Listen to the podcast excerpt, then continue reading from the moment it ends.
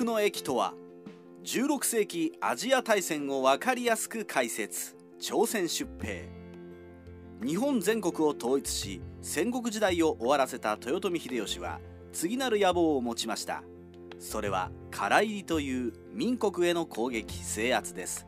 その手始めに朝鮮半島に出兵。それが文禄の駅と慶長の駅と呼ばれるものでした。今回はその中でも文禄の駅当時最大級のアジア大戦について解説します。文禄の駅原因。秀吉が唐入りを目標にする朝鮮出兵を行った理由については諸説あります。1愛則鶴松と弟秀長の死による鬱憤説。2光明心。征服欲によるもの。3国内の騒乱を外に転じるための。4領土拡張説。朝鮮国王と戦国大名と同様に扱った。5環合貿易説。民との仲介要請を朝鮮が拒否したこと。6国内集権化の構造的矛盾を解決するための外政。7国内統一策の延長説。当時の日本に外国意識がなかった。8東アジア新秩序説。中国作法体制の破壊。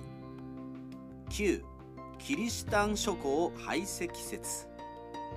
10元寇復讐説。11朝鮮属国説。秀吉は唐国。中国明の侵攻については日本を統一する前1585年頃から意識していたとされます。関白就任直後の書状でそのような記述としてが残っていました。そして1587年には対馬の宋義重が秀吉の命を受け朝鮮王を秀吉様のもとへ上洛させろと要求します。宋は朝鮮側に通信使を要請しますが武力で統一した秀吉に対して散奪するような野蛮国家に送る必要がないと朝鮮側が一周しかし宋の度重なる交渉と要請により1590年に通信使が来ました。ここで小西行長ら家臣が朝鮮は秀吉様に服属したのでございますと秀吉に嘘を伝えます。そして秀吉は朝鮮に対して唐入りのための道案内稼働入民を要求。しかし朝鮮側が拒否します。ついに秀吉は朝鮮半島経由で唐入りの実行に移し準備を開始。諸大名に指示し遠征軍の宿営地として九州に名古屋城を築城しました。この際に行長が嘘を取り繕うために起伏したはずの朝鮮が変身してしまった。かくなる上は奴らを成敗するため自らが先方を務めますると秀吉に願い出ます。それが許可されることによりいよいよ出兵が始まりました。動員兵力と大名。文禄の駅における日本軍の動員数です。この時代日本全国の石高数は2000万石でした。1万石あたり250人の兵が動員可能と言われておりその際の総兵力は50万人となります。しかし実際に動員されたのは25から30万人でした。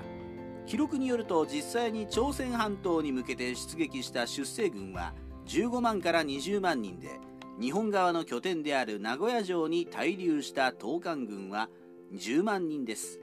出征軍は1番から9番隊に分けられました。各部隊の代表的な大名は次の通りです。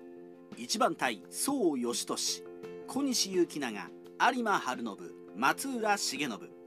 2番隊加藤清正鍋島直重相良長常。3番隊黒田長政大友義宗。4番隊毛利勝信島津義弘高橋元種5番隊福島正則長宗我部元親戸田勝孝八須賀家政来島水軍。6番隊小早川隆景立花重虎毛利輝元。7番隊浮田秀家石田三成ら奉行衆。8番隊竹中重利浅野義長稲葉貞道9番隊豊臣秀勝織田秀信片桐勝元亀井惟則日本水軍久喜義高脇坂康晴東堂高虎東海軍予備軍徳川家康豊臣秀康前田利家利長結城秀康上杉景勝京極高次など。この他にも多くの大名旗本が名古屋に着陣しました。関城の占領。日本軍は宋義俊と小西行長を一番隊として対馬から釜山に上陸しました。これは天正20年4月12日午前8時のことです。朝鮮側の三戦士帝発はこの船団を見て慌てて城に戻ります。そしていきなり対決したわけではありません。行ながらは書状で帝発に今から我が軍は民国を攻撃する。そのために道先を案内してほしいと伝えます。しかし帝発は拒絶。翌日の朝ついに朝鮮出兵での先端が切られました。最初の戦いはプサンチンの戦いと言います。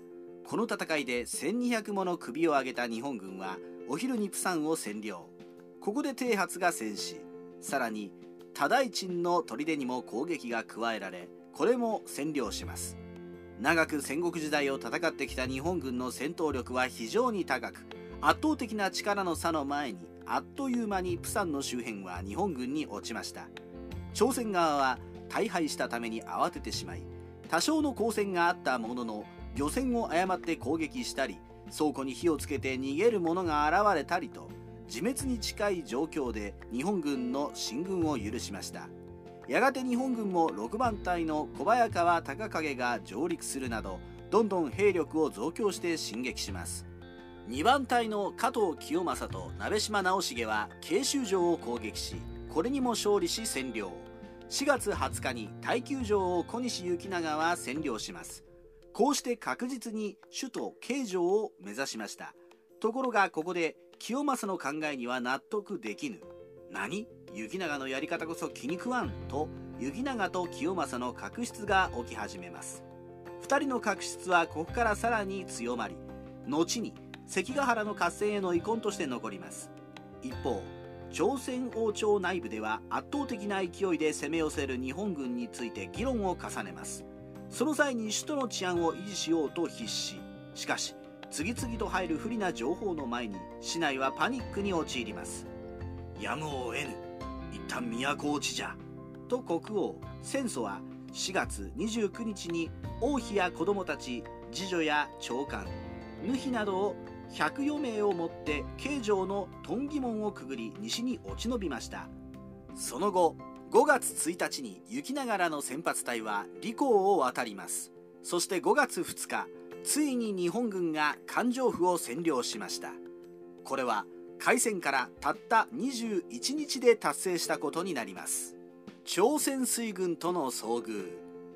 朝鮮出兵により日本軍との戦いを語る上で朝鮮水軍の存在は重要な意味を持ちます。特に李春心という水軍の将は和光の親玉など返り討ちにしろと日本軍を何度も迎え撃っています。日本軍のプサン上陸時最初に遭遇した慶州道水軍は自滅しました。李は南部コジェ島の東にある玉穂という入り江で日本軍と遭遇します。玉穂海戦と呼ばれるこの戦いで朝鮮水軍は停泊中の日本側の水軍と輸送船団を襲撃します。朝鮮水軍は伝統的に和光と戦いを繰り広げており独自の戦法を構築していました。それは和光が接近して攻撃してくることから敵船とある程度の距離を保つことでした。そこで最初に火薬の鉄矢を放つ火砲や弓矢で敵を撃つことです。そして最後は火矢で船を焼き払いました。遠くから攻めるとは卑怯な奴らめと接近戦が当然と思っていた日本軍には想定外のことです。日本軍の船は次々と炎上しました。序盤の日本軍連戦連勝の中で朝鮮側が勝利した初めての戦い。合浦と赤鎮穂でも同様の戦いが行われました。しかし日本軍に致命的な損害を与えることなく李側が引き上げます。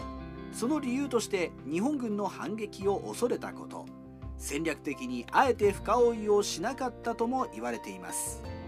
大太閤三国処置隊総計とは法太閤三国処置体総計とは民征服を目標にした豊臣秀吉がその準備段階として朝鮮国王が逃亡したことを受けて書かれた文書の一つです。朝鮮王国とあっという間に武力で鎮圧した日本軍に対して秀吉が次なる妄想を記したものでした。1592年天正20年5月18日に秀吉がおいで関白だった豊臣秀次に対して発した朱印状です。25か条になる覚書。基本的な内容は翌1593年の正月もしくは2月になれば秀次に対して朝鮮への出陣に対する細かい指図でした。しかしその中には秀吉がもし明を征服した時の壮大な計画が記されていました。内容としては次の通りです。1明を征服したら秀次を台東関白の職に任ずる。2台東都に遷都する。3遷都の2年後には御用税天皇を行幸できるようにする。4天皇には北京周辺の10カ国を進呈する。5天皇が北京に移った後日本の天皇として片人親王かその弟の俊人親王に即位してもらう。68月までに丹波中納言羽柴秀俊を出兵させ名古屋の留守役か朝鮮に配置する。7日本の関白は大和中納言羽柴秀康か備前中納言の羽柴秀家のどちらかに任ずる。この妄想に近い記録は前田家に伝わり四代藩主の前田綱則が記した文書の中でこのタイトルがつきます。これは綱則が冷静に秀吉の早まった考えだなという意味で早計とつけました。また前日に名古屋城で祝宴があったので秀吉が酔った勢いで書いた可能性も指摘しています。八道国割とは日本軍は海上を陥落させると軍議を行い改めて朝鮮王国の制圧目標を決めました。これは八道国割と呼ばれるものです。朝鮮半島にある地域区分道ごとに大名を任命し彼らに攻撃させるように決定しました。具体的には次の通りです。1平安道。1番隊小西行長ほか。2環境道。2番隊加藤清正ほか。3公会道。3番隊黒田長政ほか。4高原道。4番隊毛利義成ほか。5中正道。5番隊福島正則ほか。6全羅道。6番隊小早川隆景ほか。7慶祥道。7番隊毛利輝元。8慶喜道。8番隊浮田秀家。この決定により早速1番隊が平城に向けて進軍し最終的に3番隊と合流して占領します。次々と国王戦争は両党との国境である義州まで逃亡。そこで明の救援を依頼します。2番隊も同様に進軍し漢江を制圧。さらに海寧では王子らを捕獲しました。4番隊は高原道の各拠点を制圧。日本に準じた身分制度の導入や国土調査を行います。同じように5番隊6番隊7番隊らも作戦を実行に移し日本軍優位のまま占領体制が進みました。ちなみにこの時点による8番隊及び9番隊についての詳細な記録は残っていません。朝鮮水軍の逆襲。陸上では圧倒的な軍事力で一気に全土を制圧。八国国割という占領政策まで推し進めた日本軍。このまま一気に民国へ侵攻するような勢いです。しかし朝鮮軍もこのまま引き下がることなく抵抗を続けました。最も抵抗した勢力は朝鮮水軍です。李春心が中心となって活動した水軍は亀甲戦と呼ばれる軍艦を率いており5月から7月にかけて海上の日本軍と頻繁に激突。そして多くの戦いでは地の利を生かした李率いる朝鮮水軍が日本水軍を翻弄し撃破していきました。記録に残っている主な戦いは次の通りです。15月7日玉穂の戦いで日本輸送船団15隻を撃破。25月8日四川海戦日本軍12隻を撃破。3 6月2日東穂の海戦で24隻の船団を攻撃し来島道行が戦死47月8日関山島海戦で63隻撃破。船を失った責任を取り海賊出身の真鍋様之丞が切腹。57月10日アンコッポ海戦にて日本艦隊を攻撃。日本側が李の誘いに乗らず双方撤退。7月14日になり関山島海戦での敗退を知った秀吉は積極的な海上決戦を禁止します。代わりに水陸共同による沿岸迎撃作戦の指示を出しました。この戦略は成功し李の水軍攻撃がそれまでのような効果が出ません。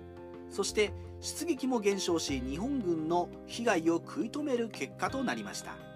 ちなみに李はこの後行われる慶長の駅の終結時に日本への撤退を試みた島津義弘と激突。路領海戦が行われた結果他の朝鮮水軍の将軍と共に戦死しました。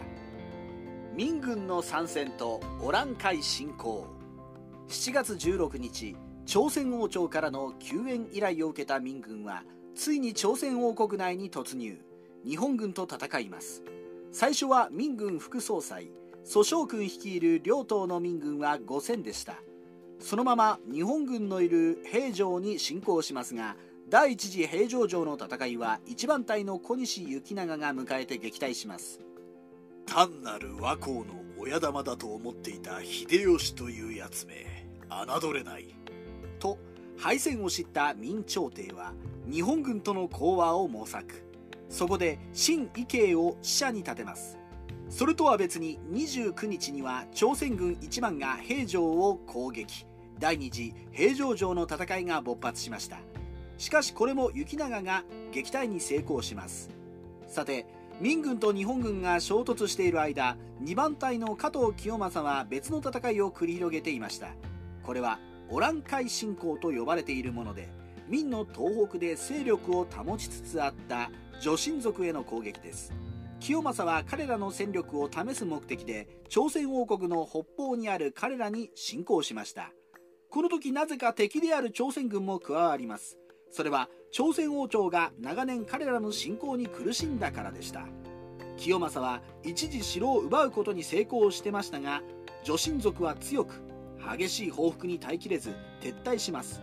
そして秀吉にオラン海経由で明を攻めるルートは不可能であると報告しました。ちなみに女神族とはかつて中国宋を脅かしていた金国の末裔でモンゴルによって滅ぼされた後バラバラだったものをヌルハチにより統一されました。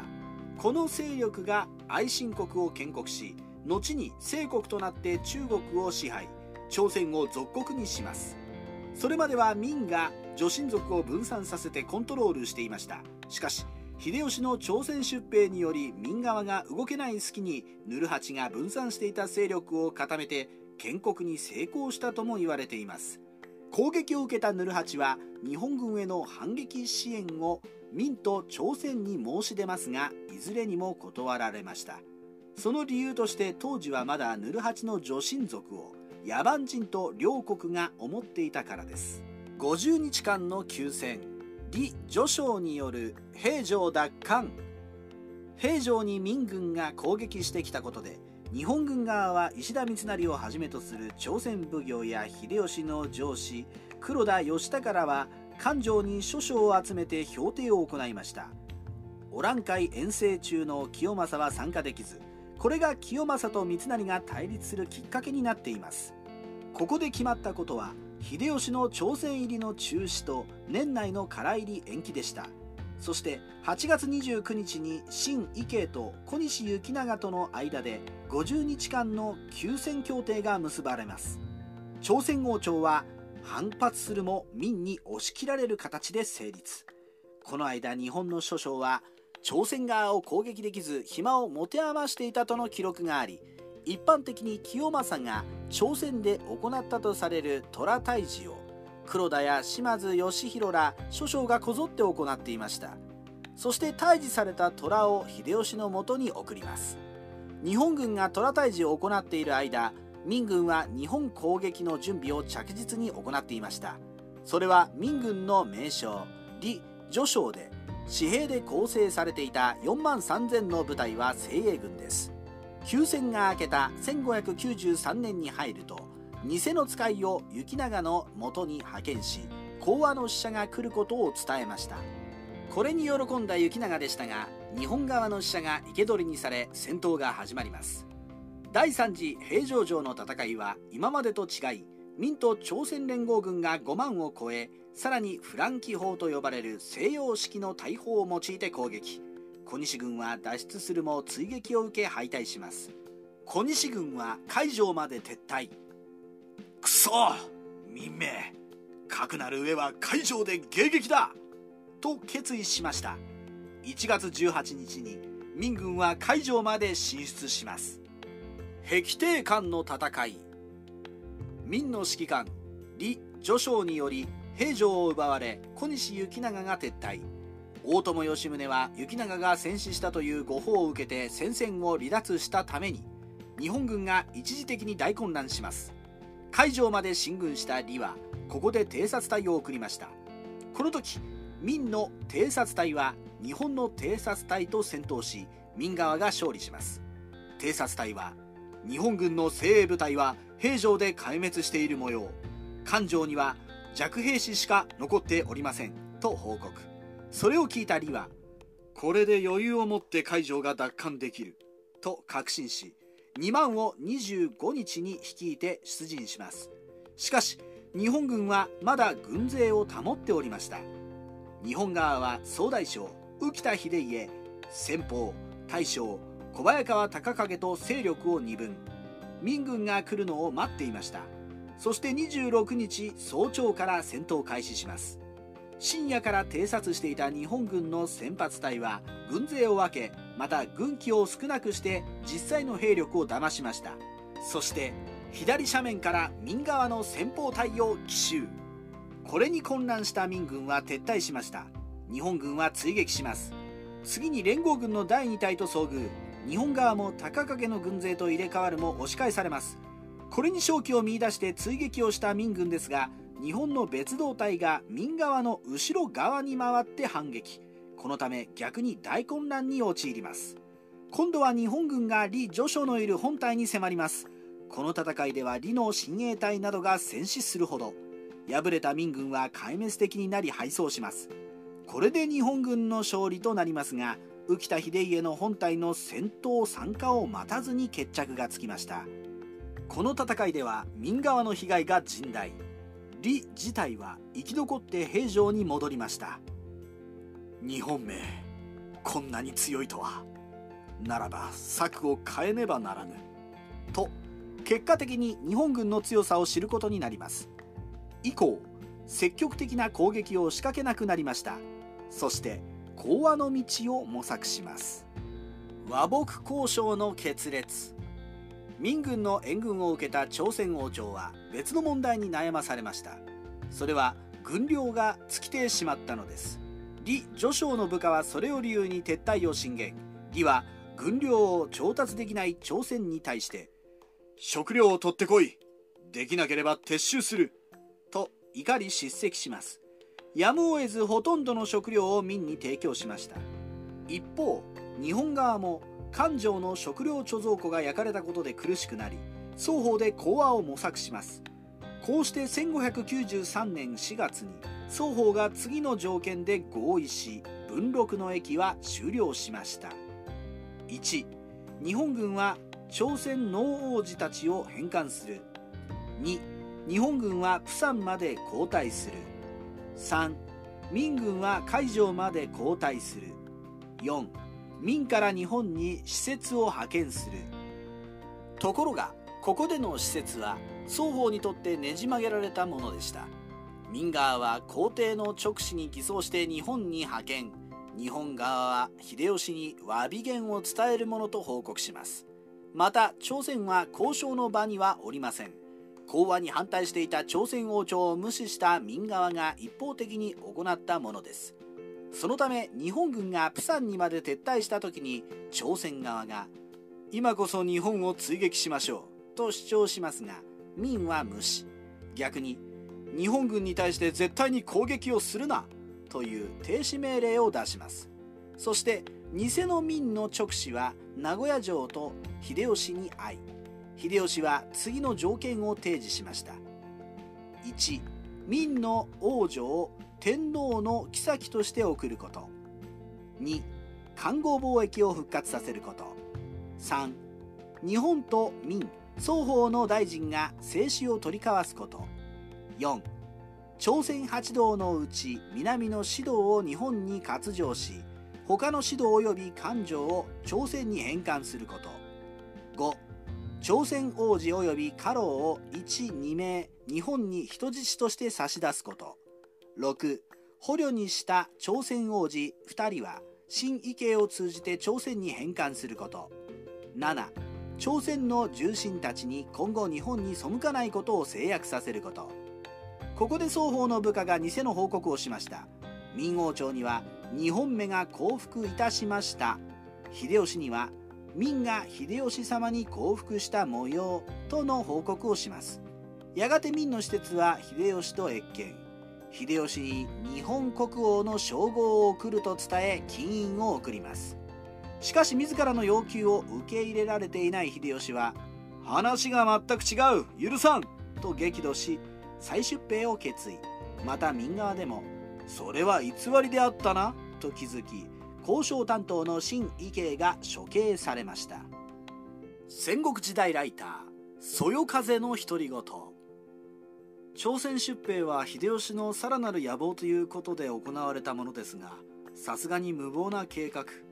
かつ長い戦乱が続いて疲弊していた部下たちにとっては本意ではありません。